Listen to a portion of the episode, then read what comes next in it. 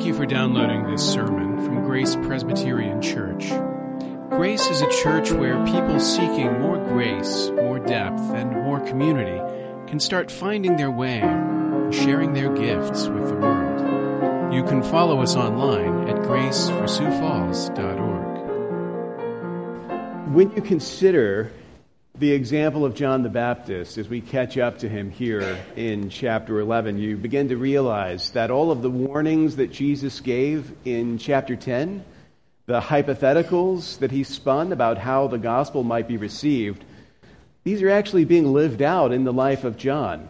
John the Baptist is actually suffering the things that Jesus warned his messengers would endure.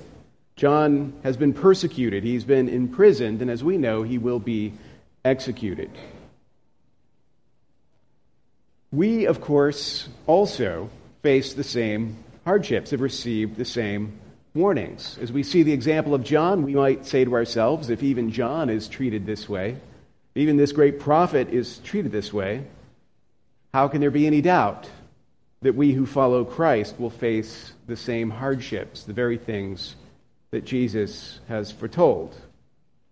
And yet, those hardships should assure us in the same way that they do in John's example as well.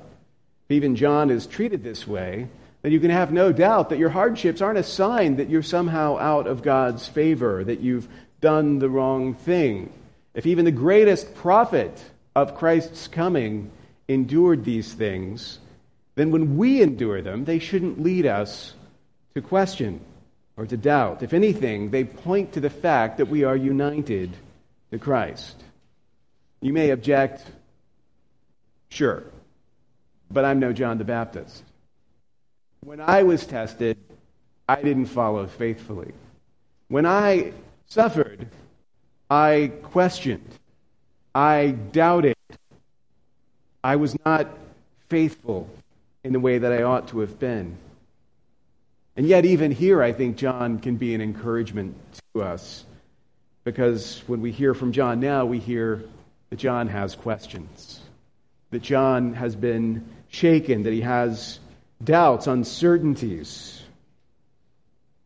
John's example should encourage us in our questions, in our uncertainties, because the way that Jesus deals with him is the way that Jesus deals with us when he finds us questioning, when he finds us uncertain in the midst of our suffering.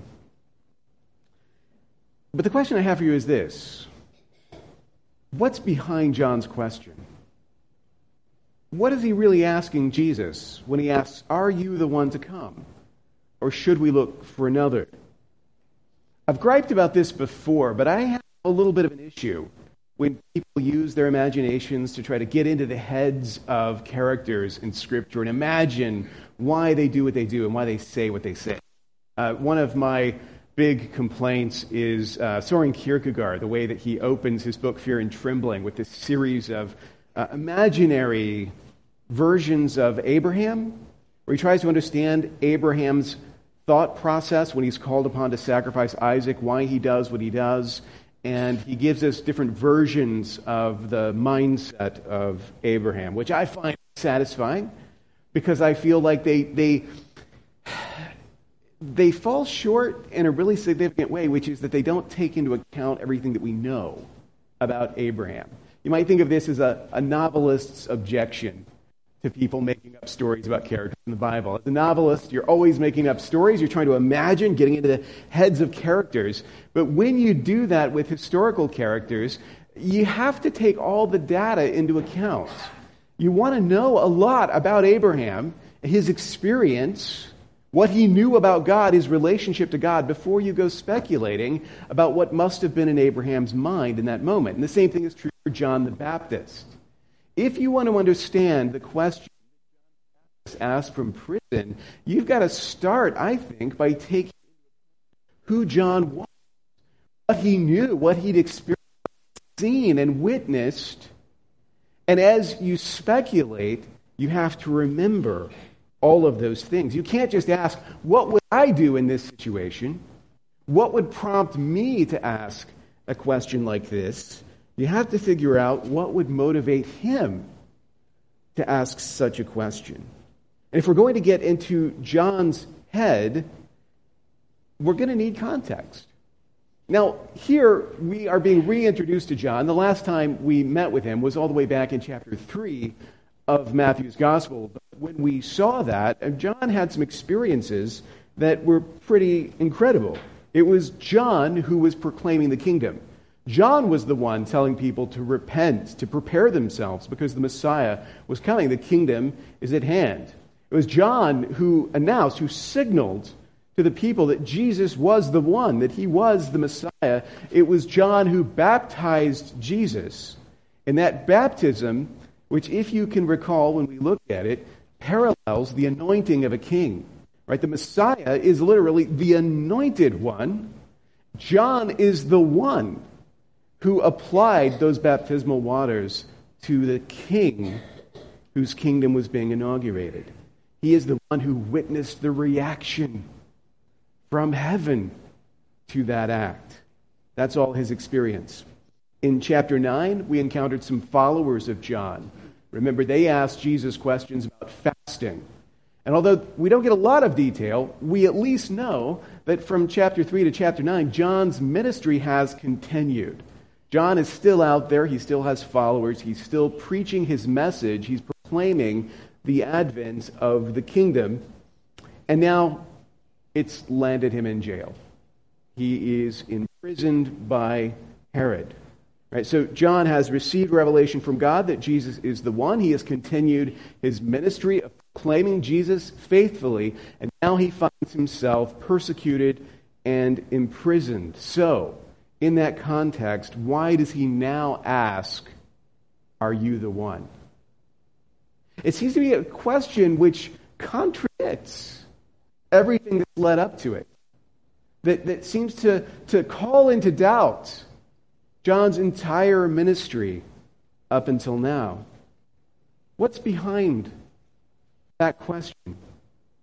Is it doubt? Does he find himself suddenly wondering, hey, did I get this wrong? Did I name the wrong Messiah? Is there another Messiah I should be looking for? Is it as simple as that? He's just second guessing himself? Is there maybe something deeper going on? Is, is, is this a question that has a strategy behind it? Is, is John asking this question in order to prompt Jesus to some kind of action, to get him off the fence, so to speak? You know, the disciples have expectations of what the Messiah will do, and Jesus doesn't always fulfill those expectations. Is John subject to similar expectations? Does he see Jesus not doing what he expected the Messiah to do? And is his question essentially a way of saying, hey, if it's you, then you need to get busy. Like time is running out. You need to start doing Messiah stuff. Is that what's going on here?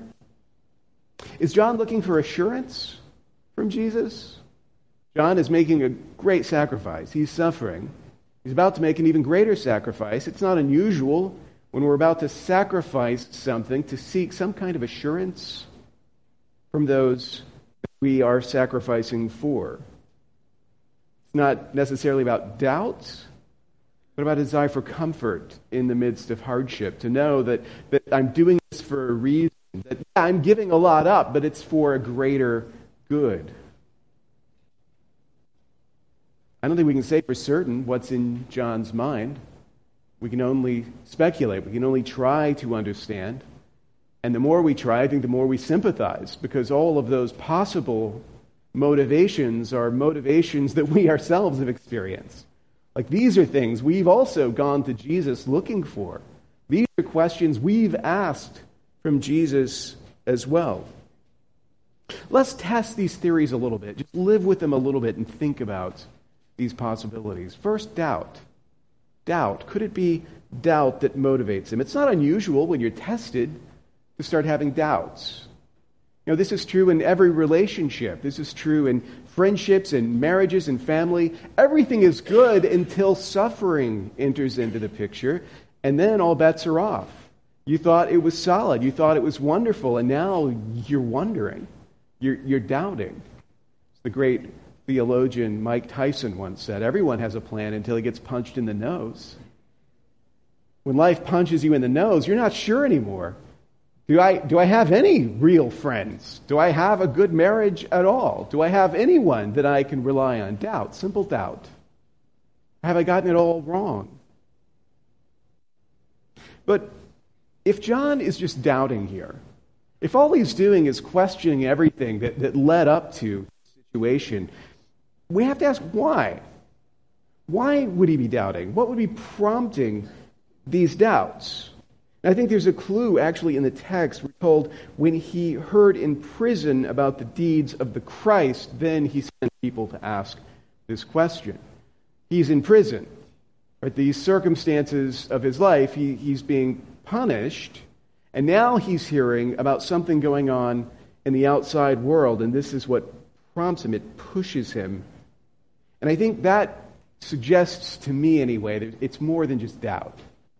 I don't think John is sitting in the prison just wondering, hey, did I get all wrong? I think there's more going on. I think he's looking at his circumstances and, and thinking, maybe this isn't the way it was supposed to work out. This is not what I expected to happen that day when I baptized the Messiah. Maybe he's hoping in asking this question to prompt from Jesus some sort of action that he thinks Jesus ought to be doing or ought to have done by now. They said the disciples, they expected a political king for a political kingdom. Maybe John had some kind of understanding like that as well. Maybe he thought his prophetic message would be followed up by a Messiah who would fix everything that he was complaining about, who would undo the rule of the rulers of John's day, who were perpetrating the injustices that John himself was standing up against. He was in prison because he called out the king over his immoral lifestyle. Maybe he expected Jesus to back his play. If you're the Messiah, maybe you ought to be on the picket line with me. Maybe you ought to be calling out Herod as well. You should be side by side with me in this rather than doing this thing that you're doing. Did he expect Jesus to topple Herod? instead of sacrificing his greatest prophet to Herod's wrath? Maybe. Maybe he was expecting Jesus to do things differently than he was, in which case it would make his plea really relatable to us because haven't we all expected Jesus to do things differently than he has? Haven't we all wanted from him more decisive action, immediate justice? Haven't we wanted him to fix what is wrong in our lives and to do it with urgency? Haven't we all felt what it's like not to get from Jesus what we expected? To ask ourselves, hey, what's going on? Are you the one? Are you the one? Or should I be looking for someone else? I thought you were going to handle this. Was I wrong?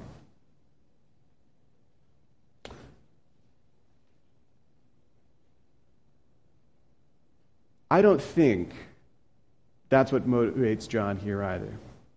I don't think it's simple doubt, and I also don't think it's simple disappointment that Jesus isn't fulfilling his expectations. Maybe, maybe it partakes of those things, but for me anyway, I find this third idea of assurance one that fits John best. The path of proclaiming the kingdom has led to persecution. The same persecution Jesus said would happen is now happening to John. He finds himself in prison, and I think in prison he knows he's not coming out. He knows what this path entails. And as he prepares himself to endure faithfully, I think he's seeking comfort. He's seeking assurance that the life I lay down is being laid down for the right reason. He just wants to hear Jesus say the words. I hope this is John's motivation because to me it's the one that makes the most sense. And it's also one I can sympathize with. I mean, you can believe that Jesus is the one, and you can know in theory that he works in mysterious ways.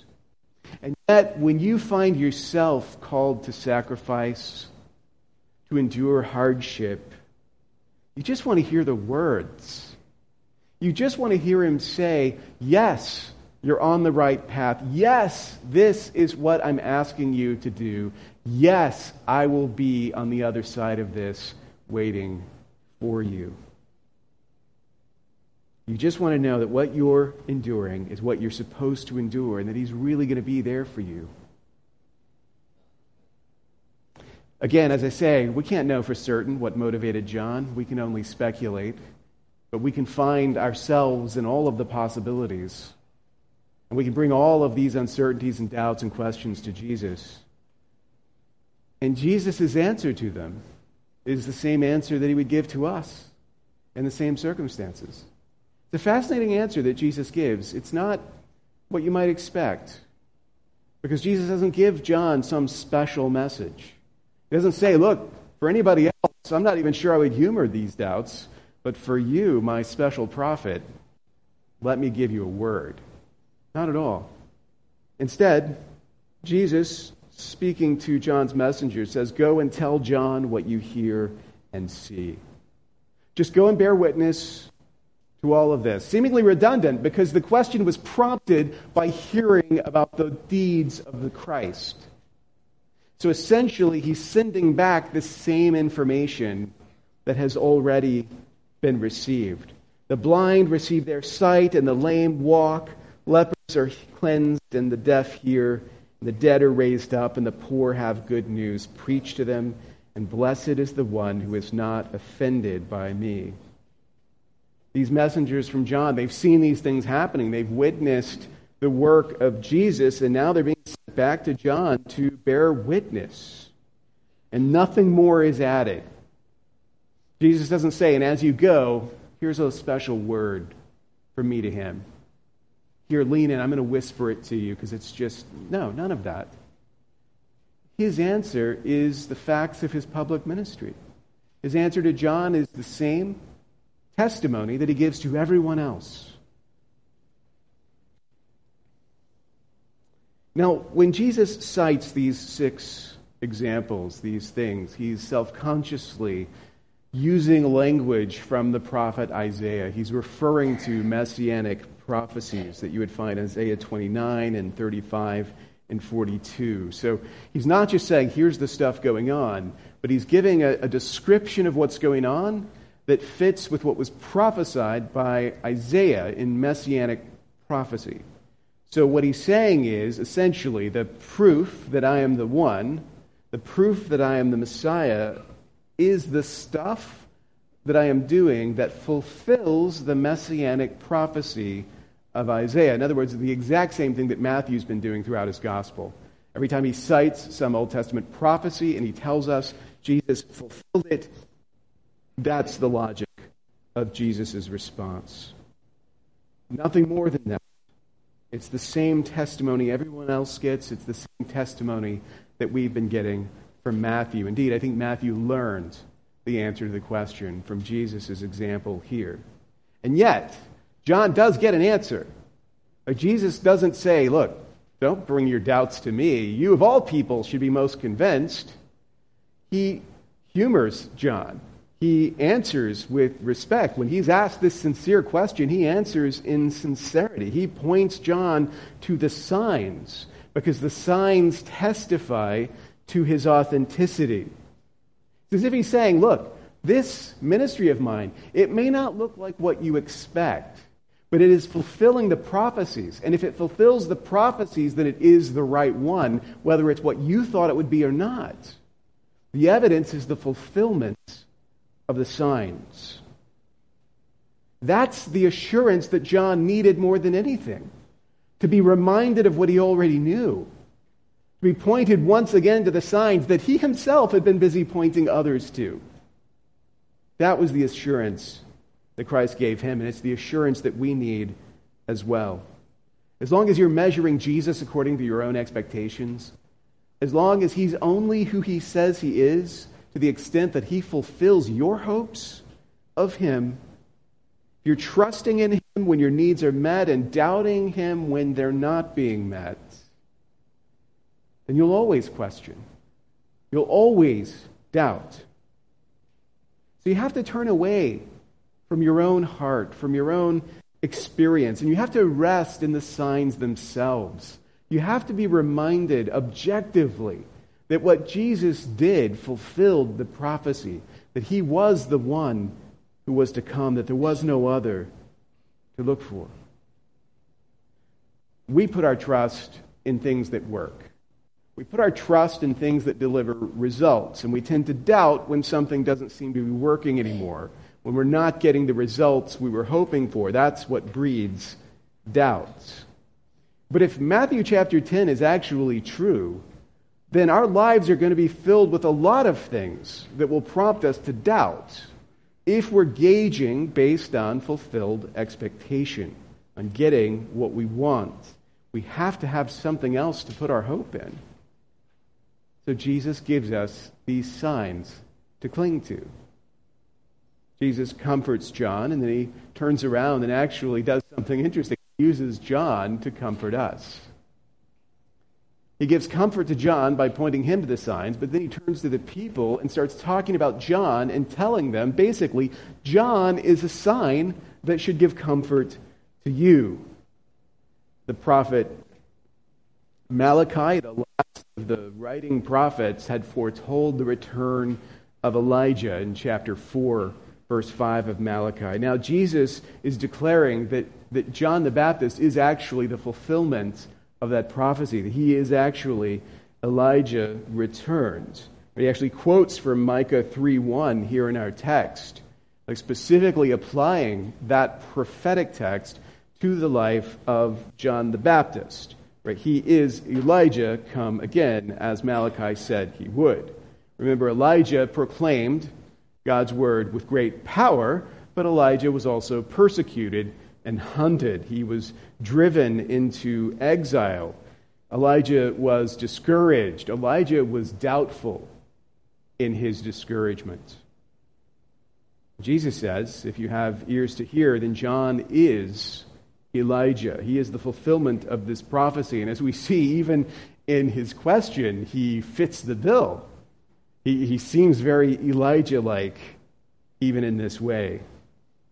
But it's astonishing to contemplate what Jesus is saying here. The people have all witnessed these messengers from John who've come and shown that John in prison has this great question about the messiahship of Jesus. And after answering the question, Jesus turns to the people in praise of John. What a great prophet he is. He's the fulfillment of this prophecy. He too is a sign who should give encouragement to you. The one who seeks a sign is himself a sign. It's profound. And if you're questioning Jesus, you might actually find yourself in the same situation. At the same time that you question and you doubt, you yourself may be evidence that he is who he says he is. That you seek a sign, you want assurance, you have doubts, you want Jesus to speak to you. And even now, in your questioning, you may already be a sign testifying to the people around you of the goodness and identity of Jesus, just as John was. Or It was John in his moment of weakness who was called out as a sign of hope and encouragement by Jesus. You may find yourself in exactly that situation. You may already be evidence in the eyes of others, an assurance to them that Jesus is the one, even as you question and seek to be assured on that. That's exactly what John was. He was a piece of doubting evidence. Even in his uncertainty, he was testifying to who Jesus was. He was proof of the thing that he was looking for proof of. You are in Christ, and so are you. Because none of us are in Christ wholly as far as our own commitment goes. None of us are, are 100% all of us have uncertainty, doubt, wavering, and all of us, when tested, falter.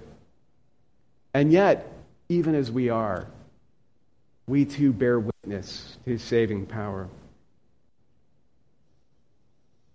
This answer that Jesus gives is an answer that we should cling to because we have all around us signs of his work in the world. All around us, signs. And it's easier to see those signs in the lives of others sometimes than in our own lives. It's easier to see how the suffering of others is meant to test and purify them, not just punish them, than it is to recognize when our own suffering is contemplated. We need one another in this way. Like we need to be signs of God's faithfulness to one another, encouragement to one another, so that when we, in our various seasons and trials, doubt, we can assure and testify to one another. That's the way it works in this season of God's kingdom.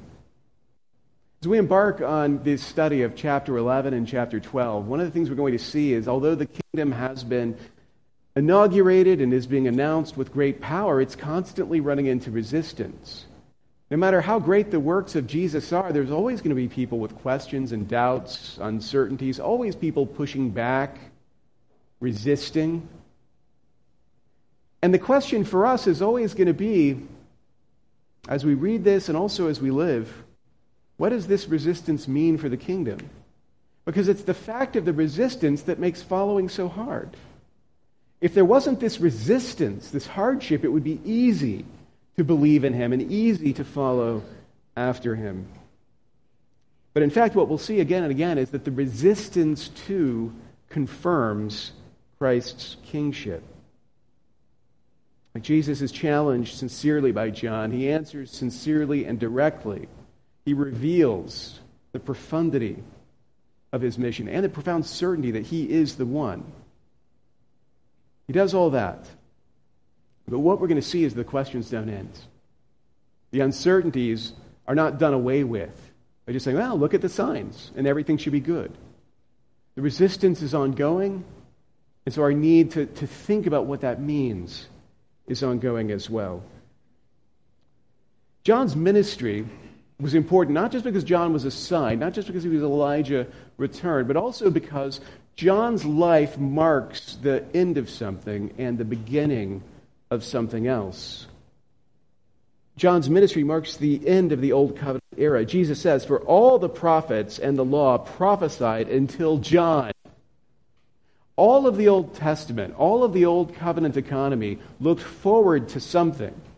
Right? And when we talk about this, when we talk about it, yeah, we look forward to Christ. But Jesus says it looks to John.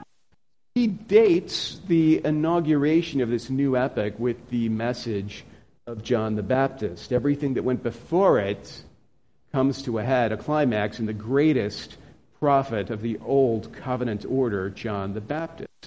Right? That's the end of that age and the beginning of a new one. Jesus also from the days of John the Baptist until now, the kingdom of heaven has suffered violence, and the violent take it by force.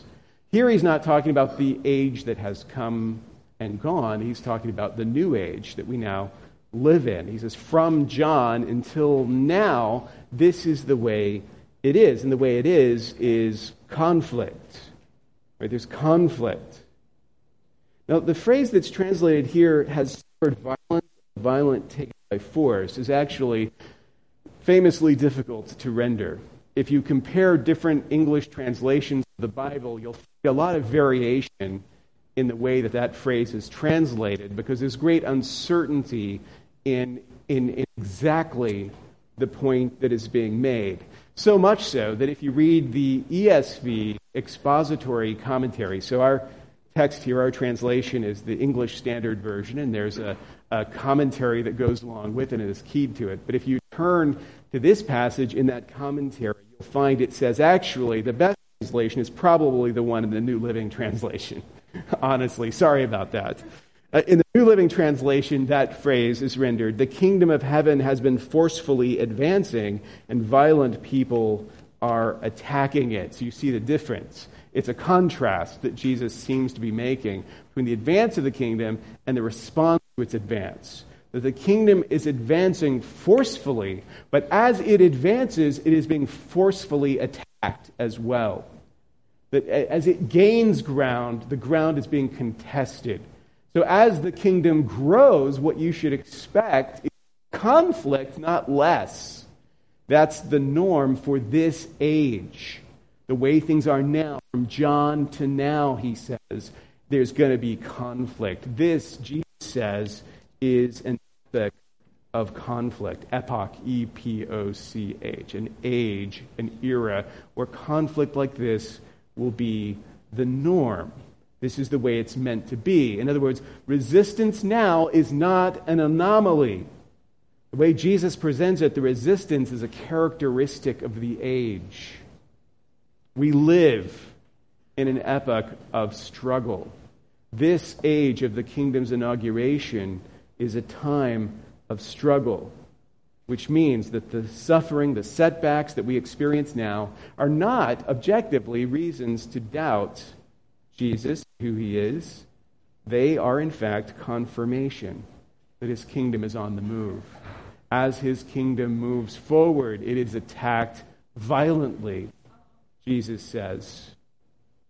Thus, the words of Jesus are assigned to John that he is the one.